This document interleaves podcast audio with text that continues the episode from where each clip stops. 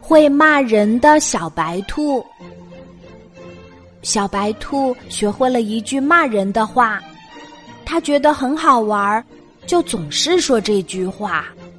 小白兔和小黑熊一起踢皮球，小黑熊不小心把球踢到了小白兔的脸上，小白兔不高兴了，就拿刚学的这句话骂小黑熊。小黑熊说：“小白兔，你嘴巴不干净，我不跟你玩了。”小白兔赶紧回家刷牙，心想：“这下子我的嘴巴干净了。”小白兔和小猴子一起玩跳绳，小猴子不小心绊了他一跤，小白兔很生气，又拿刚学会的这句话骂小猴子。小猴子不理小白兔了，他说：“小白兔，你嘴巴脏，我不跟你玩。”小白兔赶紧回家漱口，心想：“这下子我的嘴巴不脏了。”小白兔和小鸭子一起划船，小鸭子一不小心，把水花溅到了它身上。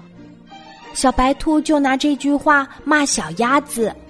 小鸭子说：“小白兔，你嘴巴臭，我不跟你玩儿。”小白兔赶紧跑回家，戴上口罩，心想：“这下子大家闻不到我的嘴巴臭了。”可是大家还是说小白兔嘴巴脏、嘴巴臭，不愿意跟他玩儿。小白兔哭了，他说：“我明明刷了牙、漱了口，还戴上了口罩，怎么大家还说我的嘴巴脏、嘴巴臭呀？”小动物们都说：“我们不是说你不讲卫生，我们是说你爱骂人，说脏话，很不讲礼貌。”小白兔低下了头，难过的说：“我明白了。”从那以后，小白兔不再说脏话了。大家又和他一起玩啦。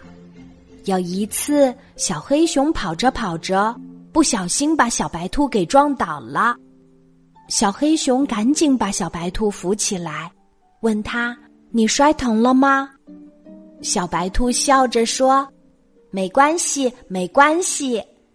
还有一次，小白兔不小心把小花猫的衣裳给弄脏了，他赶紧用自己的手帕帮小花猫擦干净，还不好意思的说：“对不起，对不起。”大家都高兴的说：“小白兔懂礼貌啦，嘴巴变香啦。”今天的故事就讲到这里，记得在喜马拉雅 APP 搜索“晚安妈妈”，每天晚上八点，我都会在喜马拉雅等你，小宝贝，睡吧，晚安。